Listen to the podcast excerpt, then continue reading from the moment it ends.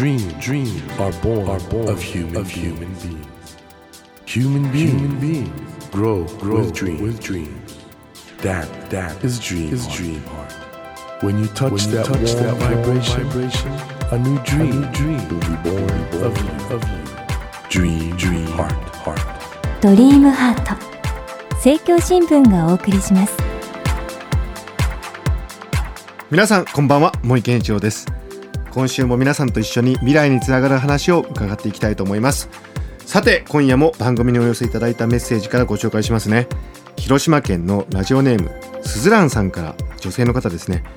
初めて投稿いたします。楽しい番組ですね。今就活中です。就職できるように頑張ります。頑張ってくださいすずらんさん。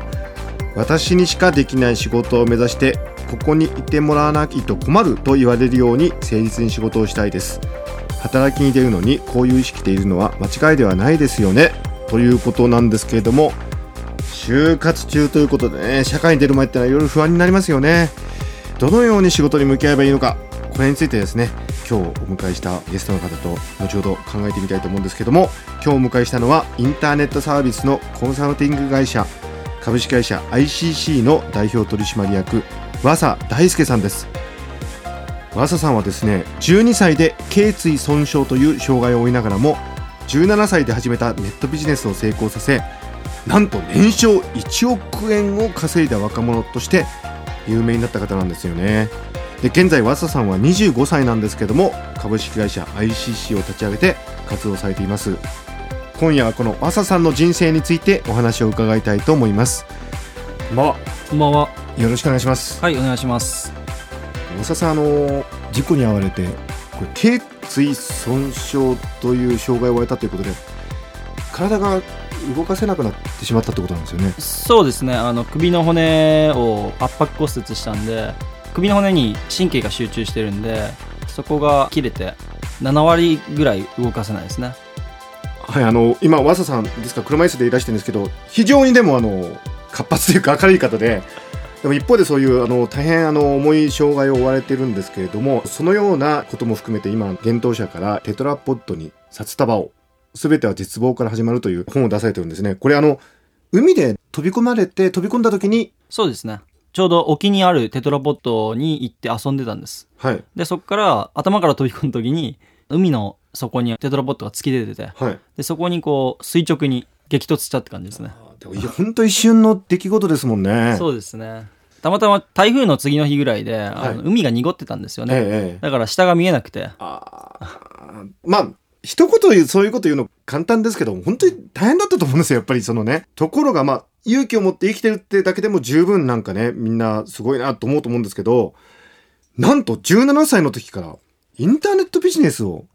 やり始めたということなんですよねはい。しかもかなり成功したというかインターネットビジネスってね今の関心持ってる方多いと思うんですけど最初どういうことされたんですかこれ？一番最初は、うちの母親がヤフーオークションっていうのをやってて、はいはいはいはい。それでその不用品とかを販売してたんですよ、え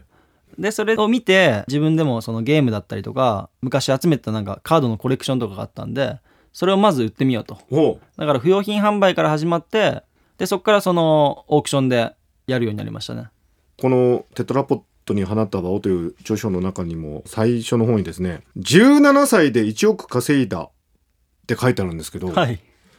どういうことですか？普通だってあの、ヤフーオークションでね、はい。自分の持ってるものちまちま売っても1億は稼げないですよね。そうですね。一番最初はヤフーオークションから入ったんですけど、はいはいそこからそのインターネットビジネスっていうものがあるっていうことが分かって、はいどんどんのめり込んでいって、はいその次にやったのがアフィリエイトっていう、まあ、商品をインターネットで紹介して売れたらその手数料をもらうってものなんですけどよくあのブログとかでなんか商品について書いて、そこからなんかちょっと買うこともできて、買うと何パーセントかが入るっていうような。そうですね、はいでもまあそれでもやっぱ1億円ってなかなか難しいじゃないですか、はいはい。だからそのアフィリエイトでだいたい月に30万円とか40万円とかにそそれだけでもすごい収入じゃないですか。そうですね普通に考えたら。もう1日ずっとやってたんで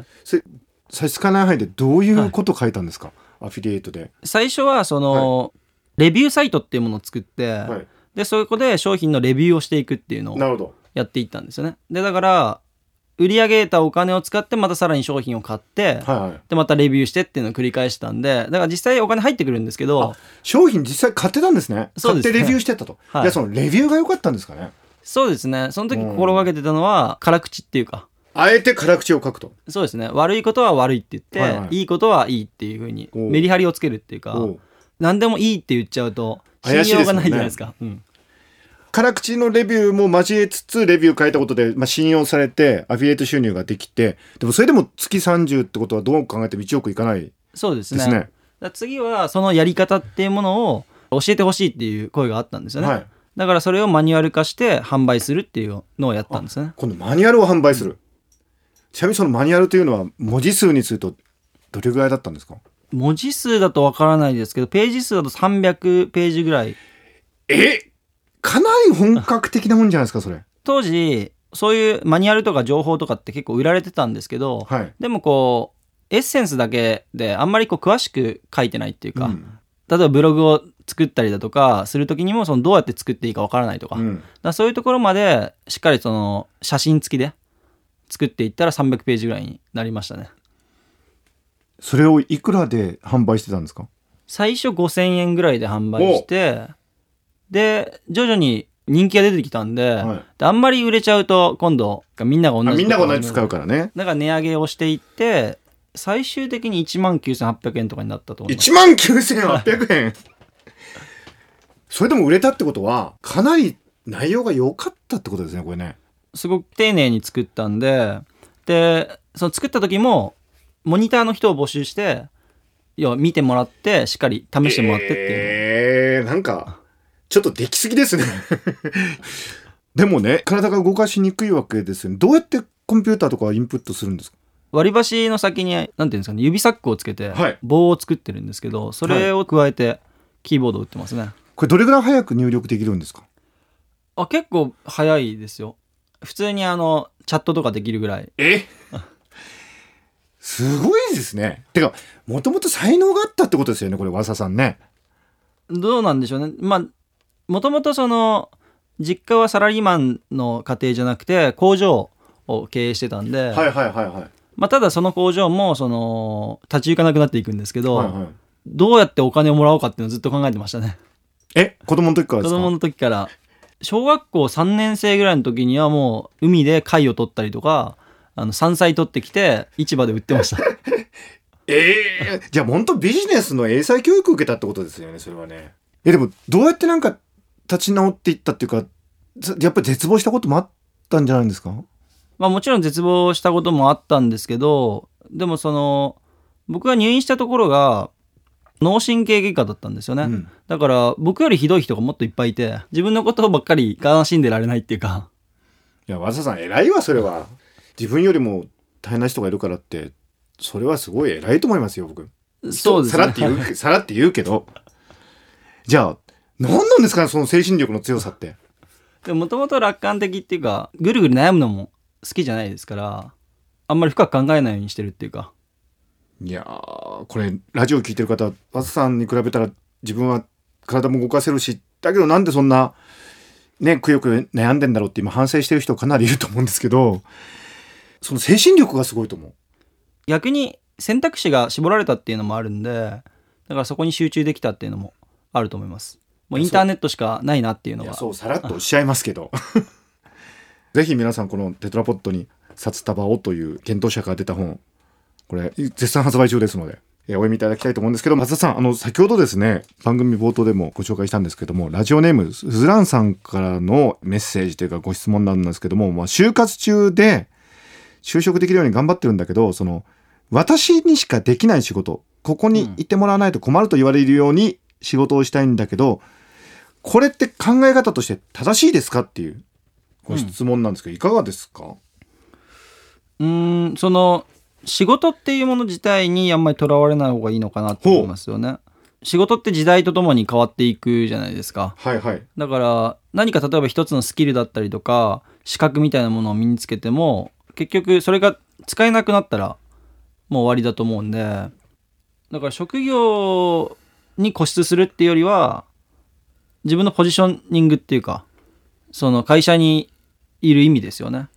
を考えなきゃいけないのかなって思いますね。おっしゃることが いちいち立派ですね。本当その通りですよね。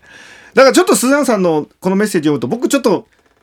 心配なのが僕もちょっと真面目すぎると、うん。いろいろね例えばある会社で君必要だって言われてもちょっと上司が変わっちゃったりとか、会社が変わったりビジネス変わったりすると君いらないって言われちゃうかもしれないから、結局なんかあんまり一つの仕事にこだわらない方がいいってのはそういう意味ですよね。変化していくし、だからもしその本当にいてもらわないと困るって思われたいんだとすれば技術だったりとかスキルっていうものよりもその価値観だったりだとおかう。人脈ですよね。の方を考えた方がいいのかなと思いますね。そこってそのうん。買いが利かないものじゃないですか。その一人一人。おっしゃる通りですね。技術とかだったら別に同じ技術持った人を探せばいいんですもんね。そうですね。一日ごもっともでございます。今日はなんかいろいろ教えていただいてるんですけども、山佐さんでもね、たまたま事故に遭われた方が優れた起業家というかビジネスマンだなって思いを僕強くしました。つまりだから、事故に遭われたからビジネスマンになったというよりも、事故に遭われなくてもおそらくかなり成功されたんじゃないですか？和佐さんは。でもやっぱり田舎だったんですごくうんだから世界は狭かったと思います事故に遭ったのがきっかけで高知の田舎から出て名古屋に行ったりだとか神戸に行ったりだとかっていうのがあったんで。本当にでもポジティブシンキングですね。で本当に思います。あの地元に帰るたびにやっぱりここにいたら多分ここですごい満足しちゃってる可能性が高いなって思うんで。あと僕、和佐さんがね、すごくやっぱり現代的だと思うのは、高校途中で辞めちゃった。そうですね。1年間だけ行って。今ね、何なんだって学校に行く意味ってのは、例えば大学行っても、多分アメリカだとね、ビル・ゲイツさんにしても、マーク・ザッカーバーグさんにしても、大学途中で辞めちゃって起業して、悪い意味では非常に大学以上の大きな仕事をね、するプラットフォームを作ってると思うんですけど、まあ、学校も大事だと思うんですけど、学校に行かなかったからって、途中で辞めたからって別に今の時代、それは大丈夫だってことですよね。関係ないのかなっていうところはありますねうん。逆に言うと、和佐さんが今言ってるようなことって、学校でなかなか教えてくれないですからね。そうですね。だから 早ければ早い方がいいと思います。その社会に出るのっていうかビジネスを始めるのは。早い方があんまりこう常識とかがついてないじゃないですか。だから無て 無鉄砲にこうできるっていうか。いや、これは頭痛いと思うぞ。ラジオ聞いてる人、僕だって最近も大学生たちと喋ってると、なんか常識にとらわれちゃってんだよね。うん。逆に言うと大学行ったり、普通に会社就職しちゃったりすると、なんか常識にとらわれちゃって、なんかダメになっちゃうみたいなこともあるんですかね。結構やっぱ周りのしがらみっていうかそういうのが大きいですよねまあ親とかもそうだし、はい。反対されるじゃないですかどうしてもはいはいはい。だから反対されると自信なくなっていくじゃないですか、はい。だからそれが結構きついなっていうのはありますねうーん。いや、僕、なんか和佐さんと喋ってると、自由な感じしますね。そうですね すごい自由ですよね。僕ね、もともと勉強するって自由になるために勉強するはずだなと思ってるんですよ。いろんな知識とか経験あった方が世の中で自由になれるから。でも、学校教育ってともすると、勉強すればするほど不自由になっていくところもあって。だから、和佐さん自由ですよね。まあみんな同じこと勉強しちゃってるんでだから同じになっちゃいますよねなるほど。深いこと言う。さらっと言いますね。言われてみりゃそうですよね。そうですねだからお同じ人になっちゃうとやっぱりその自分の価値っていうかそういうことを普通に就職して働くにしたって自分の商品価値みたいなものを考えなきゃいけないじゃないですか、はい。その会社において自分がどれだけ言ってみれば高く買ってもらうかっていうのを考えないと、うんうんうん多分給料上がらないわけじゃないですか、でビジネス始めるにしても自分の価値を売っていかなきゃいけないんでだからそうなるとやっぱり人と違うことをするしかないですよねいいですね。いや、あ僕やっぱりね、何かやる人って言葉に力があると思うんですけど、和佐さんやっぱり言葉に力ありますね。っていうか自分の言葉になってますよね。ちょっとなんか私も、なんか今日は和佐さんにビジネスセミナーなんか受講してるような、そういう気分になってましたけども、和佐さん、また来週もこのお話の続きいろいろ聞かせてください。はいお願いします来週もよろしくお願いします。